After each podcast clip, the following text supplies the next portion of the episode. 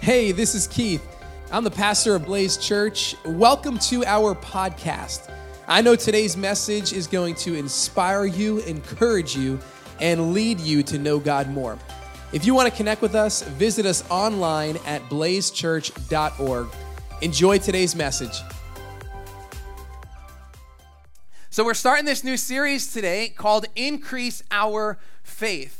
And here's the burden that I have when it comes to my faith and maybe your faith. The burden that we have is there is so much that takes away from our faith. Yeah, just me? That's all right. I'll preach to myself for 30 minutes. I could use today's message. There's so much that takes away from our faith all day long. The enemy of your soul, if you are a follower of Christ, he has a mission, and it is to steal, kill, and destroy. None of those words add to your faith. Friend circles, circumstances, our own minds, all of it constantly decreases our faith. And so, my prayer is that this month would be a month where our faith is increased by looking to God's word and what he says. And really, this comes from a simple prayer that the disciples, the follower of, followers of Jesus, prayed on a day when he was explaining to them what it meant to follow him. So, picture he's with his disciples, his closest friends, those that will follow him and believe in him. And he's saying, If you're going to be my disciple, if you're going to believe in me, we might say today, if you're going to be a Christian, well, you're going to obey me, you're going to forgive others. It's going to, it's going to be more challenging than if you don't follow me. And so, in the middle of his teaching, they say this in Luke 17 5. The apostles said to the Lord, let's say it together increase our faith. That's a full prayer right there in Jesus' name. Just three words increase our faith. What if for the month of October you made a decision to pray that prayer every single day? In the morning when you wake up, when you're commuting to work, if that's what your day looks like, around your kids, around your spouse, in your singleness, wherever you are, if that prayer was just on your lips, God, increase my faith, increase my faith, you, your life would be different. Your life would be faith filled. And so today we're going to look at the first way that God can increase our faith. I read a study that was just conducted two years, two years ago in 2020 about the mind and the study concluded that we think 6,000 thoughts a day. Okay, let me, let me break that down because maybe that doesn't blow your mind, but let me break that down in seconds.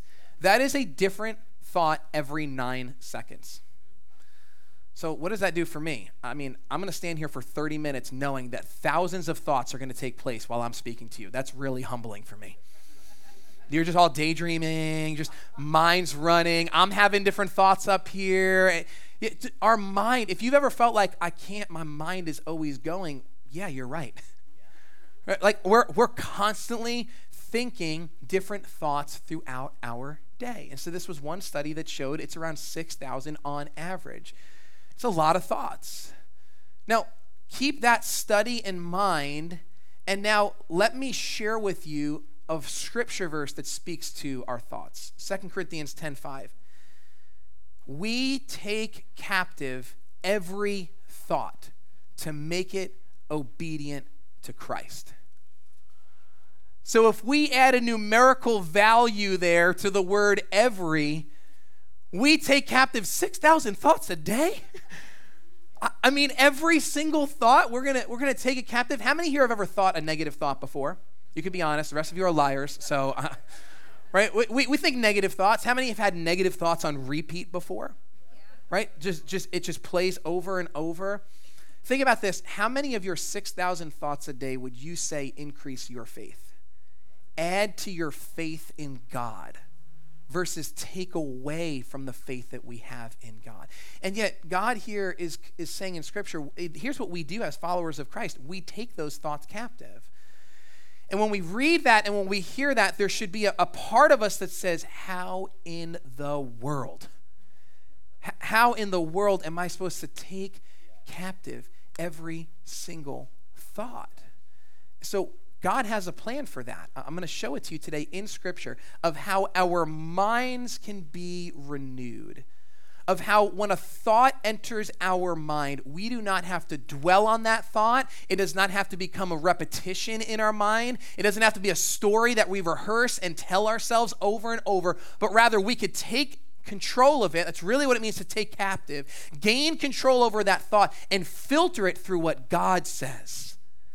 That's how we increase our faith when it comes to our minds. You guys know this, whether you're a Christian or not. There are so many articles and books and teachings on the power of thinking, on the power of the mind. Well, God started that. God made your mind. Before the self help book section was invented, there was Creator God who made you and made your mind. And He doesn't do it with positive thinking.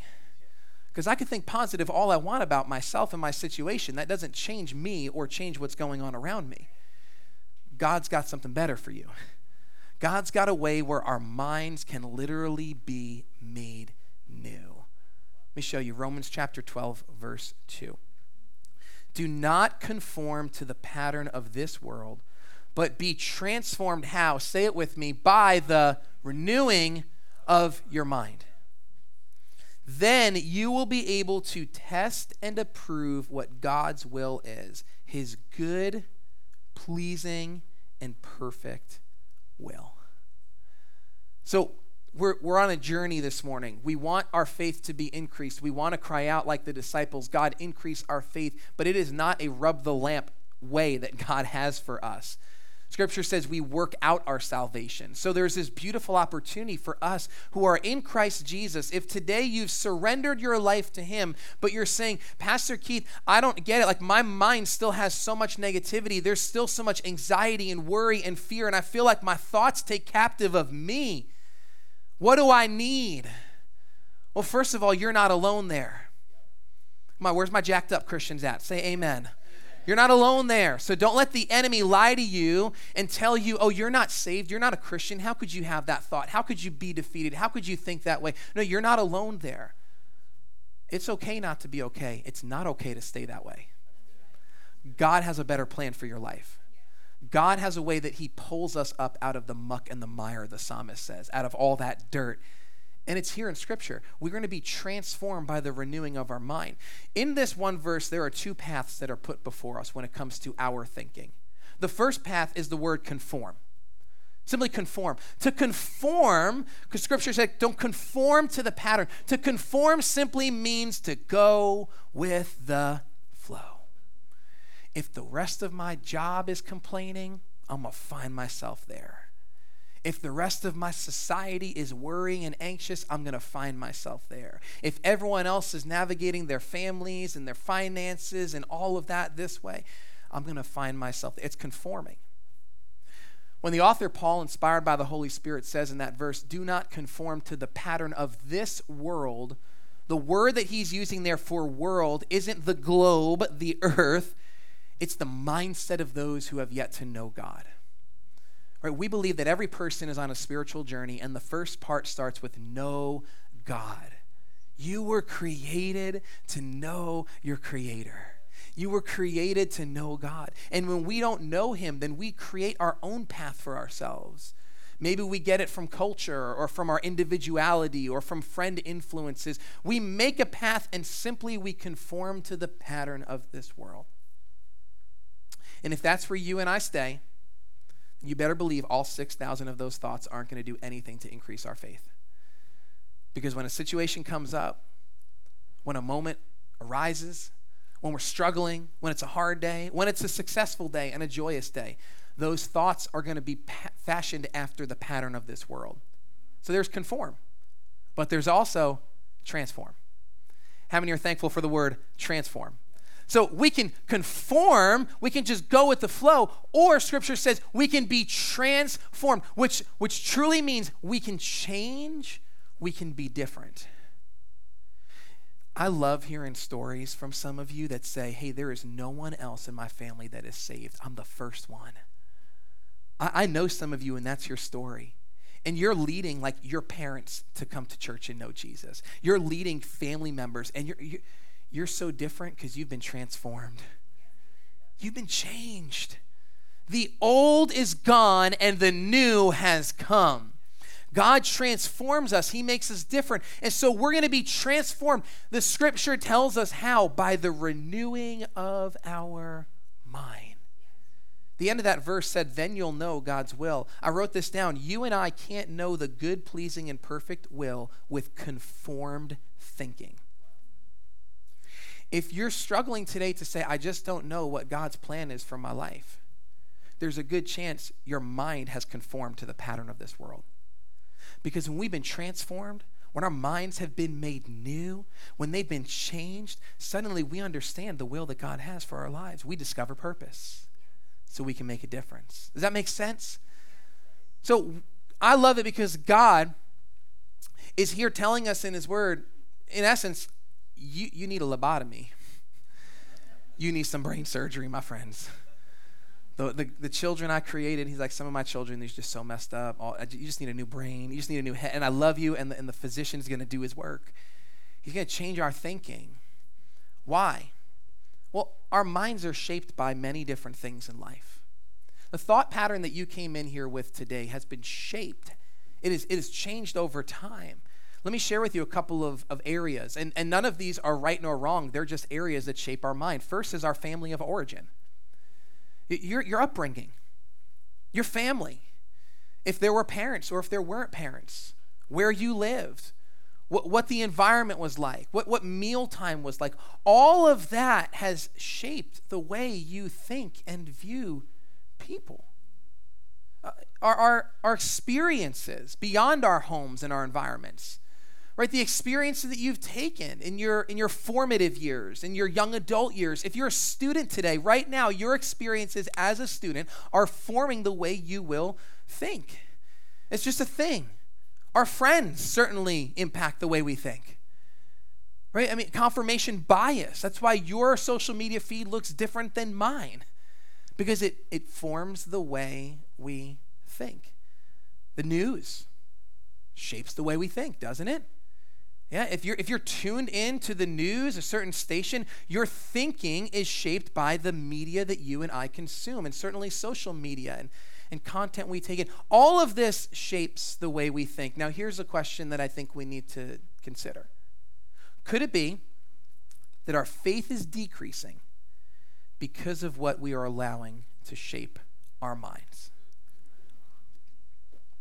Could it be that this morning we come in here and we say, Man, I would love increased faith, God. I would love to trust you more. I'd love to know how to have peace beyond understanding in the name of Jesus. You do it like that too in the, in the name of Jesus, I want peace. Beyond. And then you go home and you put on the news. I'm not against the news. And if you work for the news, that's awesome. Or you go home and you talk to your same friend circle. Or you go home and you go on your social media. And you're sitting there scrolling miserable and you're like, God, I just want peace. I just, I just want peace. Could it be that you and I need our minds renewed if we want increased faith? So then, let's get practical. What has God given us so that we might have our minds renewed? And notice it's ongoing, the renewing of your mind. I need my mind renewed later. Carolyn, I can't believe the Cowboys won. I was so sad. I thought of you, though. I may have been a little upset at you that night. Right? The Giants are playing the Bears today at 1. I'm going to need my mind renewed probably around halftime. It's just the, it's just the reality right like we it's renewing it's ongoing it's ongoing so what has god given you and i so that we might have our minds renewed regularly and this is not gonna this isn't gonna be one of those you know sometimes i make a sermon and i'm like this is this is gonna be a fresh revelation they're gonna they're not gonna know you this is this is basic but we neglect it you know what renews your mind scripture scripture Oh, so you're going to preach on the Bible for the next 14 minutes? Yes. My prayer for you today is that you would leave here with a renewed love for God's word or a new love for God's word. Because as your pastor, I know that if you're only taking in scripture 30 minutes a week here in this environment, your mind is jacked up all week long. It, it just has to be. My mind would be a wreck if I were only taking in scripture for a couple minutes a week. So I, I, just want you this morning to, to fall in love with God's word. What's the first way that our faith is going to be increased? Very practically, we're going to be people who read the Bible. Just read scripture. So I want to share with you what scripture is because you may be new to church and we're so glad that you're here. So right on the hitting the ground running, I want you to know scripture in three ways. Here's the words. I want you to see scripture as paper. I want you to see scripture's purpose and I want you to see scripture's power. So if you're taking notes, those are great words to write down. If you have an incredible memory, don't forget these words. It's paper, it's purpose, and it's power. Very basically, let me just talk to you about what the Bible is. When we say read the Bible, open the Bible, what do we mean by that? So, if you've been in a college setting or you're in a school setting now, and maybe your teacher or professor at some point used a Bible as a as, something set up as this is a piece of literature, this is this is writing. Well, he was right. That's what it is. I'm going to start there with the Bible as paper. So let's just start there. When we say the Bible, the Bible is actually composed of two parts the Old Testament and the, take a guess, New Testament. Yeah, brilliant. The Old Testament and the New Testament, the Old Covenant and the New Covenant. Simply meaning the first half, if we could call it that, although it's not incredibly accurate to say half, but the first part of Scripture speaks of the people of Israel primarily and they're longing for an anointed one, the Messiah, the Redeemer, the one who would come and rescue the world. And this is before God sent his son Jesus to this world who walked this earth, lived a sinless life, died, buried, rose again. The New Testament speaks primarily of Christ and his life his miracles, his teachings, and what he did by going to the cross, and then tells of how believers, those who come to know God, will live their lives in the New Testament. And both are equally inspired and both are equally important in our lives. The Bible is composed of 66 books. The word book isn't the best word, right, John? It's different literature. There's poetry, there's narrative, there's history, there's prophecy. But we say books because that's just easy and that's fine. 66, written by 40 different authors spanning over the course of 1400 year, 1500 years in three different languages, all telling one story. The Bible, in its paper sense, is miraculous if that's all it was. Like, if you were just to look at the Bible and look at the original manuscripts that we have today, showing that what was written actually happened, your mind would be changed there, just in its paper sense. It is amazing. And for those of you that signed up for the Pizza and Bible Project small group that meets on Fridays, first of all, I'm jealous of you. It filled up instantly, so I'll have to buy my own pizza. But you're going to learn all about the Bible, what it is, and how to read it. If you're most interested, the Bible started in stone pieces and went to papyrus and then scrolls. It was first on printed books in 1456. It first came to the computer in 1982. It hit websites in 1993. It was first on an app. We'll talk about that in 2008. And it finally made its debut in virtual reality in 2016. All that to say, the Bible has stood the test of time. It's been around for thousands of years, and it's still accessible to us today. Paper. Let's talk about the purpose of the Bible. Because that's really now we've got to start speaking to our hearts about, okay, but this paper is a little confusing. Pastor Keith, you ever read Zephaniah 2? I mean, I have no idea what that means. I mean, what do I do with this? Is, what is the purpose of the Bible? Why should you leave here saying, I'm going to read the Bible? Before I tell you its purpose, let me give you two things that show it's not purpose. First of all, don't go to the Bible for information. And here's what I mean by that if all you and I do is we're going to open up this book simply to have our heads informed, there's actually a verse in this book that says, Knowledge puffs up. You ever met some big headed people? Right? That, and that's fine to be informed, but it's not its primary purpose in our lives for us to just simply know where to find a verse or know what the Bible says. In fact, today, if you received the verse of the day from the YouVersion app, it was all about being hearers and doers of God's word. The wise man built his house upon a rock. Come on, you, you know this song. And the rain, the rains came tumbling down. So it's not just to be informed. Don't just read the Bible for information. Here's another one. Don't read the Bible for inspiration. The self help book section of the bookstore is a horrible place for the Bible to be. Because when you read Romans 3:23, that tells you the wages of sin is death and all have sinned, and you read that no one's righteous and you can't save yourself and you're not good enough, that does not inspire one in the morning. I just read this week in Isaiah all your righteous acts are nothing but filthy rags in the sight of the Lord.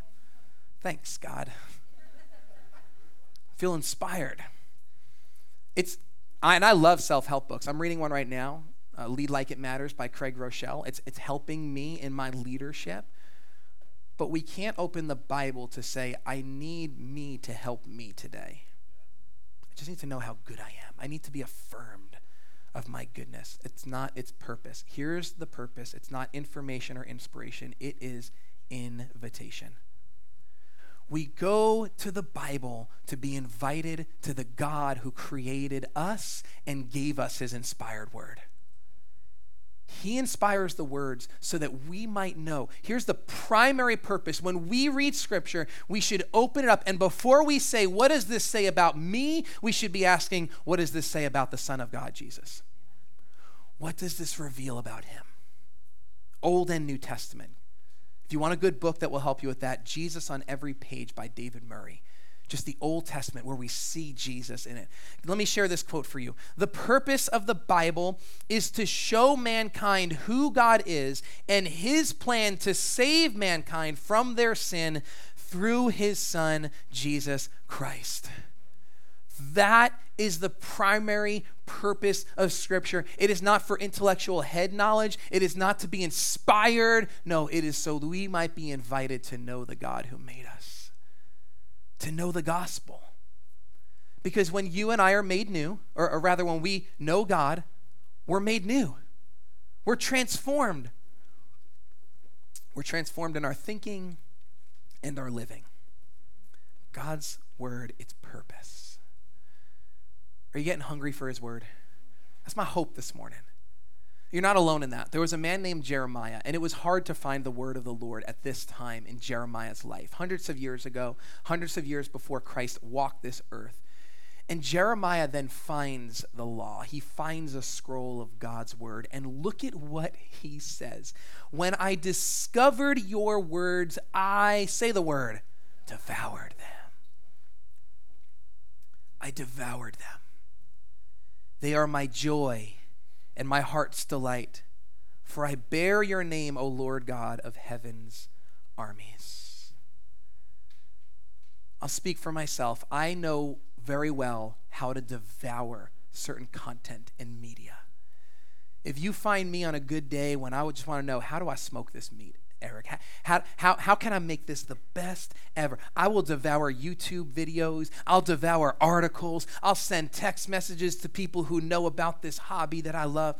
I'll de- you know how to devour certain things beyond food. You know how to go all in and have it shape your mind to where you've devoured enough of that media that it now changes your thinking, changes your outlook, your speech, your way of life. Jeremiah says, Your words I devoured them. How different would your life look if that was your truth? I devour the words of God. I can't go a day. I can't go a moment. I, I just, I take captive the thought because when it comes in, I'm meeting that thought with the word of God that I've been devouring. It's, it's the way that he's provided for us to be renewed and to have our faith increased. We can't just eat his word once a week here. You can't. You, you need it daily. In fact, God taught the people of Israel this when they wandered through the wilderness. He provided for them what was called manna, which was a brilliant name because it literally means what is it. So they called it what is it. I just love that's innovation. That's that's great. What is it? That's that that's going to stick. We're going to call it what is it. So he provides this what is it every single day, and they're eating, and it's sweet to them, and it's good, it's their daily bread. And it has nothing to do with their physical bodies. Here's the purpose behind the provision of manna Deuteronomy 8 3. Moses says to the people, He humbled you, causing, causing you to hunger, and then feeding you with manna which neither you nor your ancestors had known. Well, why did he do that? To teach you that man does not live on bread alone, but on every word that comes from the mouth of the Lord. Could it be that the God who created every system in your body, including the hunger system, I don't know if that's a legit name, but I definitely have a hunger system, digestive, that's better. Right? that system in our body, could it be that God made that so that we would crave His word? That the same way that you and I get hungry throughout our day for some nourishment for our body, He's saying, I did that to teach you. You need to be hungry for me, for my word. Nourishment.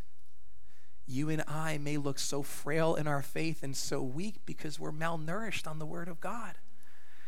And my hope today is that you and I would say, I need a new spiritual meal plan. I got to start eating some more. I got to start putting God's word. I'm living on junk food. I'm taking in media and social media and, and, and friend circles that don't know the Lord. And, and I want to love those people well, but I want to show up nourished. I don't want to conform to their thinking anymore. I want to stand out at my job. I want to stand out in my home. I want to stand out on the LIE. I want to just drive different, live different. I, I just I want peace, so I'm going to be renewed in my thinking. I want to close by reading just three verses from a psalm. And in these three verses, the psalmist David, who writes this before the New Testament, before the Bible's even called the Bible, he's a Jewish boy that has access to the law of God. You know, the, the books we kind of skip over because they put us to sleep. Leviticus, can I get an amen? He's got that. And yet, and yet he writes in three verses of a song six things that the word of God does. Look at this. Psalm 19:7. The law of the Lord is perfect, reviving the soul. You and I may feel like we need revival in our souls. And God's saying, I can do that. It's in my word. I, I can, I'll say this way I'll make you alive. That's the first thing. I'm going to make you alive with my word. He goes on and says, The testimony of the Lord is sure, making wise the simple. How many here know some people who need a little bit of wisdom? How many here are those people? Come on, let's be honest. Okay, the testimony of the Lord, His word. It, it literally will make you wise. He, he says, The precepts of the Lord are right, rejoicing the heart. Precepts are guidelines. See, we push against God and His commands and His guidelines and say, oh, you're just trying to stop my fun. You're trying to ruin who I want to be and express myself in my identity. And God's saying, I'm not trying to do any of that. I'm trying to actually give you joy in your life. I created marriage and identity and your purpose for a reason, so you'd have joy. It's my, it's my precepts. He says the commands of the Lord are radiant, giving light to the eyes. His commands are not meant to be seen as burdensome, but rather as blessings that will literally cause us to see clearly the way we are to live our lives.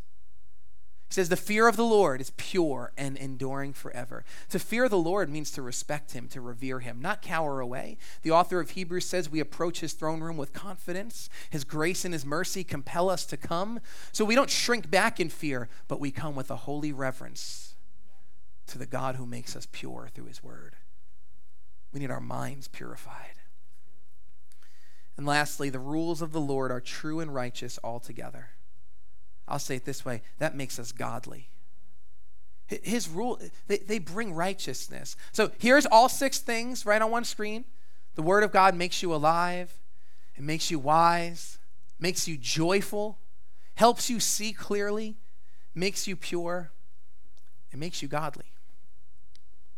Now, who would look at that list and say, I don't need any of that? I don't want any of that more than likely we would all look at that and say, I would love that.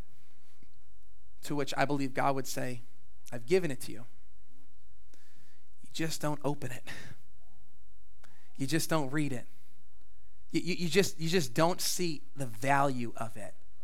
What does your morning look like? What does my morning look like? The first thing we reach to is it our phones for social media, our email accounts to know how the day is going to be? Is it the news? What's that first thing that gets to speak to you first? How different would it be if we started with God's word?